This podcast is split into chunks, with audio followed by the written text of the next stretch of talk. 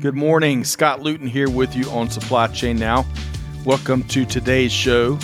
On today's show, we're continuing a new series, This Week in Business History. On this program, we'll be taking a look back at the upcoming week and then sharing some of the most relevant events from years past. Of course, mostly business focused with a dab of global supply chain. And occasionally, we might just throw in a good story outside of our primary realm. So I invite you to join me on this look back in history to identify some of the most significant leaders, companies, innovations, and perhaps lessons learned in our collective business journey. Now, this week in business history. Hello, and thanks for joining us. Again, my name is Scott Luton, and today we are focused on the week of July 6th. This week was a big historical week in business, especially in the food industry. And today we're going to cover two big food related events that took place this week in business history. Let's start with our first story. On July 8th, 1831, John Pemberton was born in Knoxville, Georgia. Not Knoxville, Tennessee, but Knoxville, Georgia. He had quite the interest and talent in chemistry, and Pemberton would leverage that as he worked his way through the Reform Medical College in Macon, Georgia, where he'd earn a license to practice botanic principles. Over the next 10 years or so, Dr. John Pemberton would earn a graduate degree in pharmacy. He'd also open a drugstore in Columbus, Georgia, as well as serve as a partner in a variety of other pharmacies. The American Civil War would intervene in the 1860s, and Dr. Pemberton would serve in the Confederate Army, where he was severely injured. In fact, he was both shot and stabbed. Those injuries and the persistent pain they continued to cause Pemberton in his post war days would lead to an addiction to morphine. At his pharmacy labs in Columbus, Georgia in 1866, Dr. Pemberton would begin tinkering with a variety of elixirs that might help wean him off his morphine addiction. The first formula Dr. Pemberton arrived at was something that he would name Dr. Tuggle's compound syrup of globe flower. One little problem with this concoction one of the main ingredients was the buttonbush, a flowering plant native to eastern and southern North America.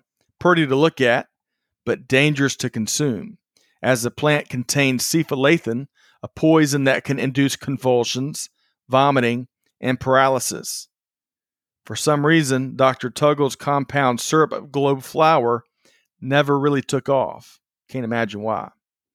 But Pemberton would hit the mark with his next elixir, by shifting his focus over to the coca plant and the cola nut, Dr. Pemberton would create a syrup that he would call Pemberton's French Wine Coca. Dr. Pemberton would form a new company and take his French wine coca from Columbus to Atlanta in 1869. It was sold as a medicine initially, a powerful medicine, one that included cocaine and alcohol. But in 1886, something completely out of Dr. Pemberton's control would profoundly impact his path ahead and would give birth to a global iconic brand. The city of Atlanta would enact temperance legislation in 1886. Thus, some of the key ingredients that were part of Pemberton's French wine coca at the time, well, they'd have to go, namely alcohol. Working with Atlanta drugstore owner Willis E. Venable, Dr. Pemberton would work through a wide variety of alterations to the syrup's new formula that would each abide by local regulations. The new alcohol free version of the syrup was mixed on accident with soda water, and a star was born. Rather than be marketed as a medicine, Dr. Pemberton thought it would be best to be sold and marketed as a fountain drink. But one small problem still existed what to call it. Enter one Frank Mason Robinson, the pride of Corinth, Maine. Robinson had moved to Atlanta with a business partner in the winter of 1885, and as fate would have it, they'd strike a business deal with Dr. John Pemberton.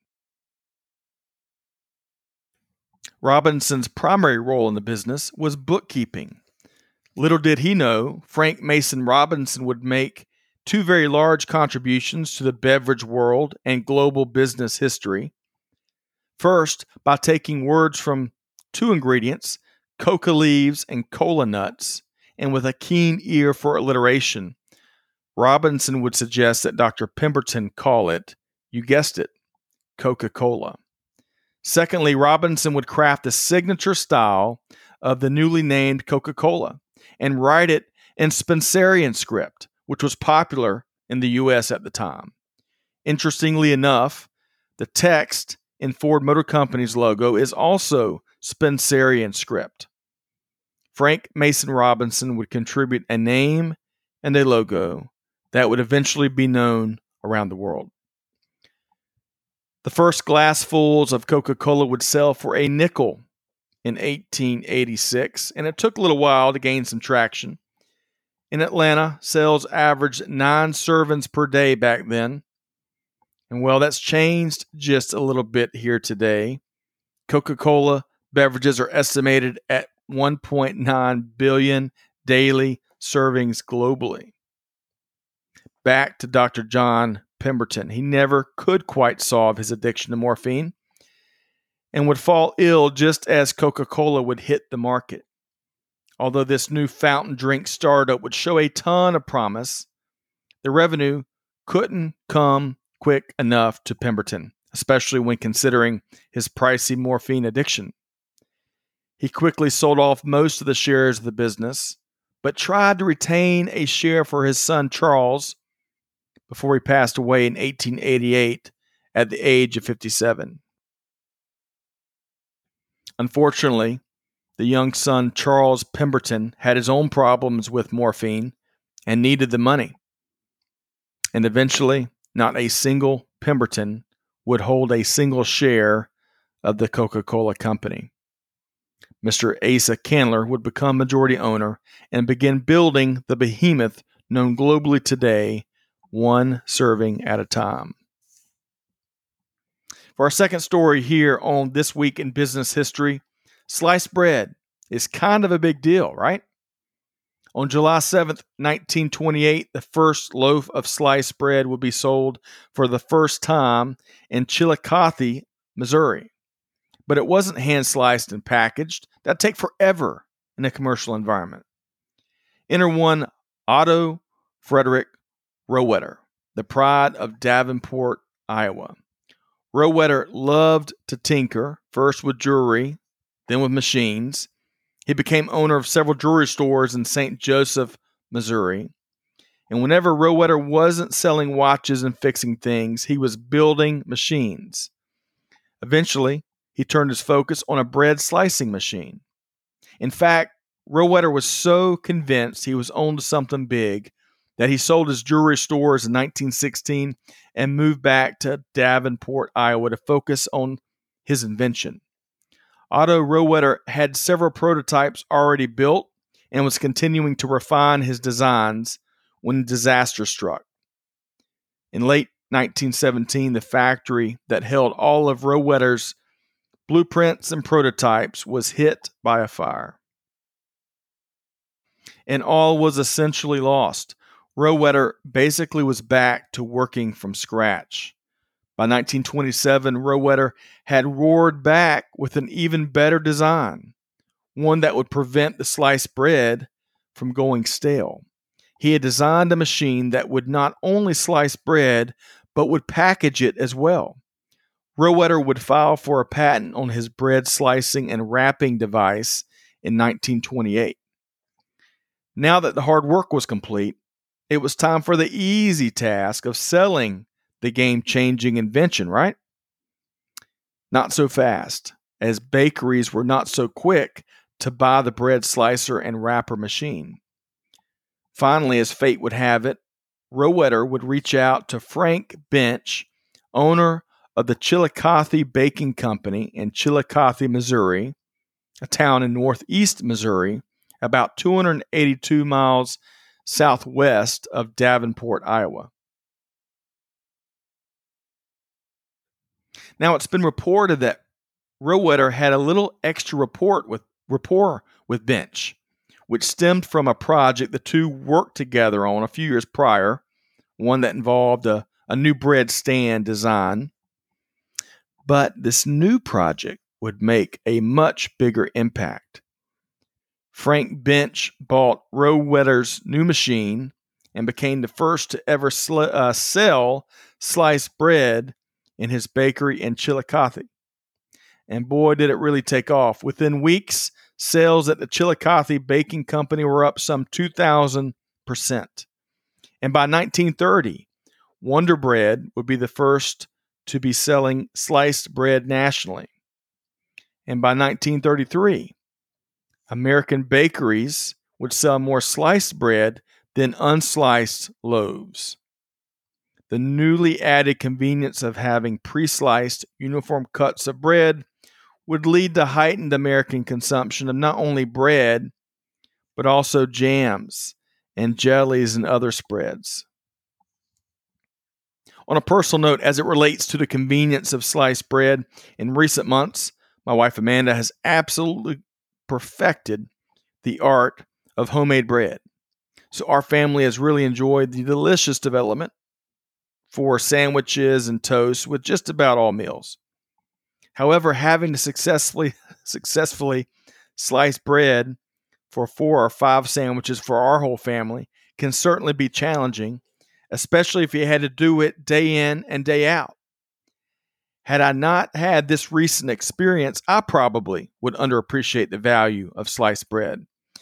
But all things considered, I'll gladly spend a few extra minutes slicing in exchange for the extraordinary improvement in taste. Hey, back to Chillicothe, Missouri, the home of sliced bread.